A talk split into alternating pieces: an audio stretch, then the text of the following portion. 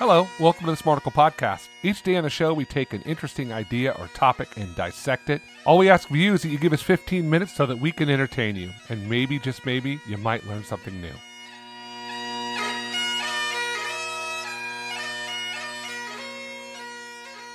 Matt Brock is a genuinely amazing dude. He's a kind and thoughtful person, but he also happens to be wicked smart. And at the beginning of COVID, like many of us, he found himself at a professional crossroads. He'd been a counselor for about 10 years, but wanted to transition into something else. But like many of us, found that the world had basically shut down. So he decided to take a hobby and side hustle he had of buying and selling musical instruments and turn it into a full-time job. And that's why he created the YouTube site, Rusty the Reseller. Rusty the Reseller is an amazing site. It has over 30,000 followers. He has over 1,000 videos on the site. And he basically shows the things that he buys and sells online. And he uses the character Rusty to do that. So we thought it would be fun to talk with Matt today about how and why you create a YouTube channel and how he's turned that side hustle into an actual career. So today, Matt Brock, or as many people online know him as Rusty the Reseller. Matt Brock, Rusty the Reseller. All right, let's get this out of the way. Give us a little freestyle Rusty the Reseller first, and then we'll come back and start the real quick. You got freestyle Rusty the Reseller for us? Oh, sure. Okay, yep. I'm going to jump in. All right. Howdy, how do, cousins. This is Rusty. Just over here, just trying to buy and sell, make a buck or two, have a good time while I'm doing it, be kind to people, but also, you know, try to find those deals and keep them rolling. Outstanding. Outstanding. So I thought for the first time I ever saw Matt do it, I thought that was who he was. Like I didn't know you at the time. I knew you randomly. It's his alter ego, Brandon. Yes, it's so good. It's so good. Yeah. And then his other buddy on there, Peaches, is another one of those. It's great. That's right. Anyway. All right. So I guess we got to try to set the scene a little bit. So it's the pandemic. You lose your job and you have this bright idea that you're just going to start selling stuff. Is that the deal, Matt? That's exactly right. I was faced with the challenge of that time, like everyone was. And I have two small children. And so I found myself very quickly, like out of the job and home, watching them. But we're a dual earning income home, like most of America, I think. And how do I make money? I can't go out and look for a job. No one's hiring right now. Everyone's scared. I'm home with my kids. I had been buying and selling on a very small scale things, instruments primarily on eBay for a number of years, just for fun. Like I'd get something, I play guitar and some instruments, I'd play it, I'd sell it in a couple months, make $100. It was fun. I learned something. So I thought, well, I can do that from home. Maybe I just try to buy and sell. Like maybe in the afternoon when my wife's home, I can run out to a thrift store and see if I can find something to flip. And I just like heavily started watching YouTube videos of people who did that, just trying to learn because, that was not my world. And so here we are, 3 years later, I started doing that just part-time, and it started out whatever I thought I could make $1 on, like just whatever revenue I can make. And now I do it full-time. I've kind of developed it into a full-time job, and it's still good. The flexibility, there's upsides, but that's how it was born. And then the YouTube side of it was, for years, people had said, hey, you're intelligent enough that, and you can talk about things, like you could probably figure out how to, people do these YouTube things and make money. And I thought, well, it sounds good. Passive income sounds great, right? And when that started, I thought, well, why not? I mean, I'm already doing this stuff from home. I'm already buying and selling. Maybe I'll just make a channel that kind of tracks what I'm doing. And if it makes money some days and supplements this, wonderful. And if not, like it'll be a learning opportunity. And that's how that was born. So talk a little bit about the idea when you started shooting the videos. What was that like? So I'm going to back up a little bit. Rusty the Reseller is he gets mad at me because he wants me to land the plane, but Rusty the Reseller, you gave us a little glimpse. It's just this sort of character you created on this channel. So if you go to your channel, Rusty the Reseller on YouTube, You see you have over 1,000 videos, and they're all of you looking at things and pointing out what sells and what doesn't. So tell us a little bit about why you came up with the character and what was that all about? Right. Well, like I said, I wanted to do a video. I didn't want to have to generate an idea of something else. So it was really more for just, it was easier for me to just track what I was doing because I was already doing it. So I thought, well, it just adds a little extra work. I'm already going to be buying a thing, repairing it, examining it, learning about it, and selling it. I might as well just video myself doing it. And then maybe I can make some money. But the whole character piece was really So I live in like Western North Carolina in the Appalachian Mountains. And so the character was sort of a stereotypical archetype of what resellers I was actually seeing and encountering in the world when I was out. So they're not, this ridiculous, obviously it's a caricature, right? So they're not these strange, aloof people, but the culture, there is a sort of this subculture that I've encountered, and this is obviously not everyone, but there are some themes. And so I just try to pull out sort of like this over-the-top accent that's really not even accurate, talking about what I would go out and do. And this is most of the stuff I store at my own personal residence, but it's lovingly referred to as the warehouse. So, Rusty's Bargain Warehouse is where all this is. I pretend like I have a large staff. We're coming and going. It's me, and Peaches is a buddy of mine I grew up with. He lives in another state and city too. And so, but we try to create this world. I mean, it's like a TV show to us. It's kind of the same idea. We've created characters. The characters have their own lives. They're doing their own things. It mirrors a lot of what I'm actually doing, but I'm in no way that person. So it's this weird world of make-believe things and characters, but the actual items I talk about, how much they sell for, what I pay for it, all those things, all of that is 100% real and true. So I'm taking real stuff, but I've just got this, it's real things that are happening in a character world is about the best way I can describe it. Matt, to me, your show is like a cross between Antiques Roadshow and American Pickers. It's kind of like in between. Sure. You go on the Antiques Roadshow, those people are like experts. I'm assuming you're not an expert, and I know you talk about this a lot on your YouTube channel, but how did you figure out what to buy and then to be able to sell it back to make money? Yeah, that's great. In fact, I just put out a video, and you didn't even know this, but I saw it. Yeah, you did. Okay. Yeah. Well, I came up with a formula, and it was really, again, this was all trial and error. Like I have an experience, I make a bad decision, then I make a better one later. I try to learn from that. Just a lot of research. You have to research what it is. And a lot of it has to do with my own financial situation. I didn't start out with a big business plan and spent and save money for 2 years to do this or got a big business loan. I started with nothing. I started with whatever I had at my disposal, my own finances. And so my financial possibilities are different than other people's. So I kind of work within the world of that. And since it's my full-time job, the money I bring in is not just like floating around. It's like I have a bill that I pay next week.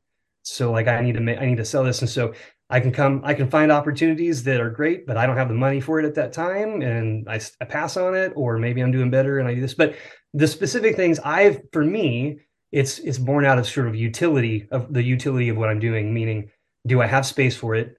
How big is it? How hard is it to transport? How much does it cost, or how difficult is it to store? Is it cheap and easy to ship? Do I have the packaging for it already? Those kinds of things, like the tangible things I have to go through in my process of selling it. And is it gonna make me money? And if I can only sell it for half of what I think that I can sell it for, is that still worth it? And if so, then that's a good buy for me. Also, the amount of time, is it going to take me a year, or can I sell it in a week? I mean, ideally, I pay little for it. I can sell it for a lot. I can sell it within 30 days, and it's easy to store and easy to ship. Like that's if it marks all those boxes, then that's the optimal. Where do you sell all your stuff?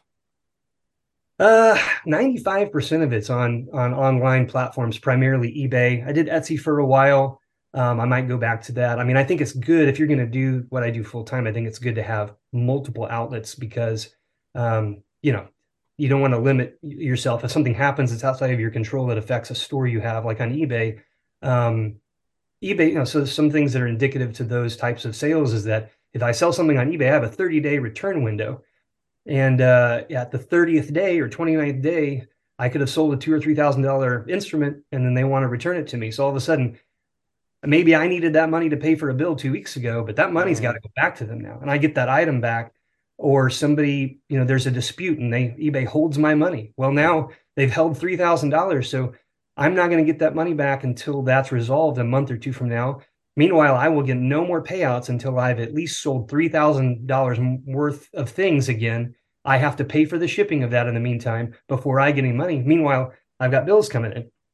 So it's good to have multiple avenues. I sell some stuff like at an antique store locally, some stuff like off of Facebook Marketplace or things like that also.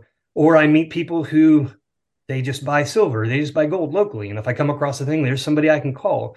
So I think a big part of why I've gotten better at what I've done and the deals get better is relationship building. I'm not in there just to get a quick buck. I stick around and talk with the workers. Oh, here's the manager.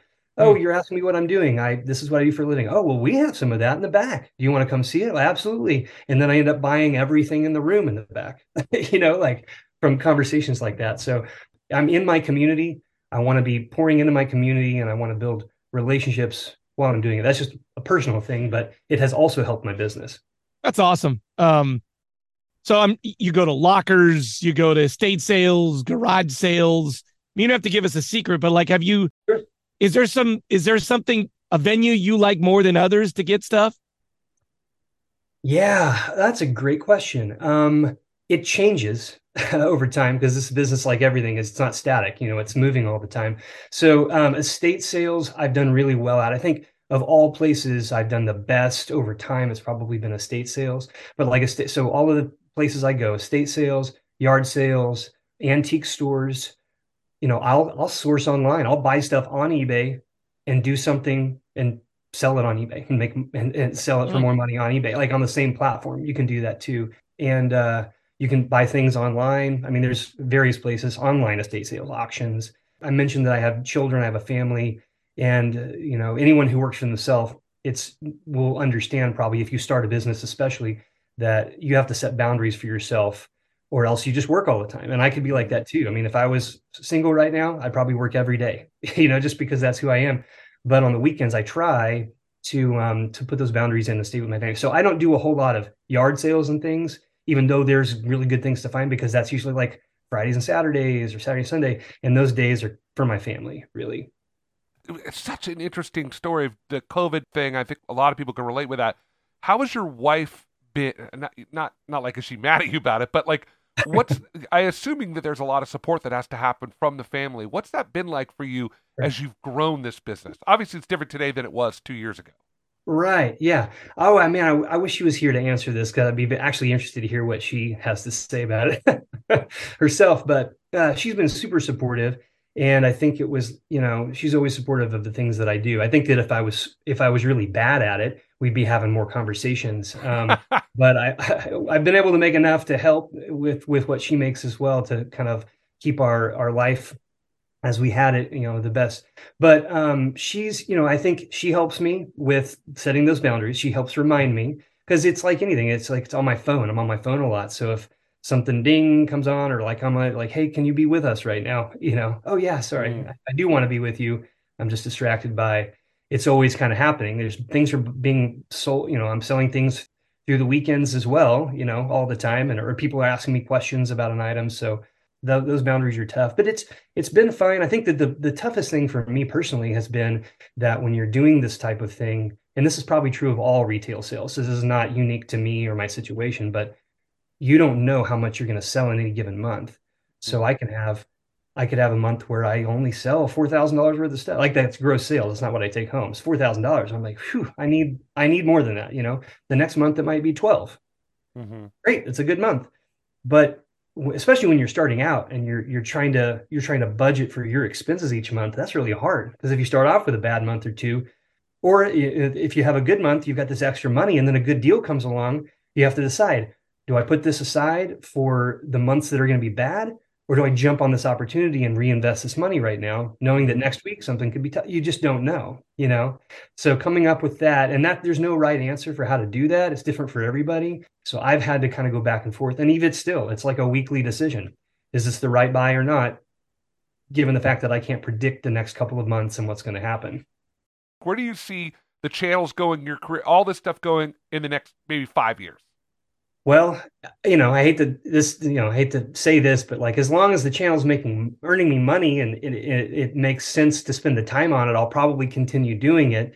Where it will go, that's entirely up to whether or not YouTube's going to give me an audience or not. The second channel I started is called What Sold, and the whole idea of it is it's just about what we, so it's I'm not playing a character really, and I'm just saying, hey, look at this thing on eBay. I show you what it sold for. I tell you what I paid for it, and that's it. If you didn't know this has value, it does. Now you know. I'd made like 20 videos. We had about 1,000 subscribers or whatever, all of a sudden YouTube says, oh, I'm going to heavily promote this one video. There's nothing different about it. It's just a regular video. In a week, we had like 10,000 views. Now I've gone from earning, it basically increased their projected earnings for the channel by like 5 times just because they, so like, you never know. I'll keep doing that. And I'm still having fun with the buying and selling. So as long as there are still deals to be made and people are still willing to buy stuff from me, I can't predict the future. I didn't know 5 years ago I'd be doing anything like this. And here I am. So in 5 years, who knows? Who knows where I'll be? All right, Matt Brock. I came into this thinking that I liked Rusty the Reseller more, but after hearing your story, I like Matt Brock more than Rusty the Reseller. Well, that's kind of you. So I want to leave you with this. I got a vintage 2003 ball that I got from a Giants game. Sweet. Can I get anything for this ball that I get? I don't. Is it signed by anybody? No. It's just a ball. Was it in a professional game? Yeah. Okay. So it was pitched a couple times? Yeah. Nice. Was it hit out into the stadium? Yeah, it was a foul ball. I got it. Okay, nice. Do you remember who was pitching or who hit it? No. Okay.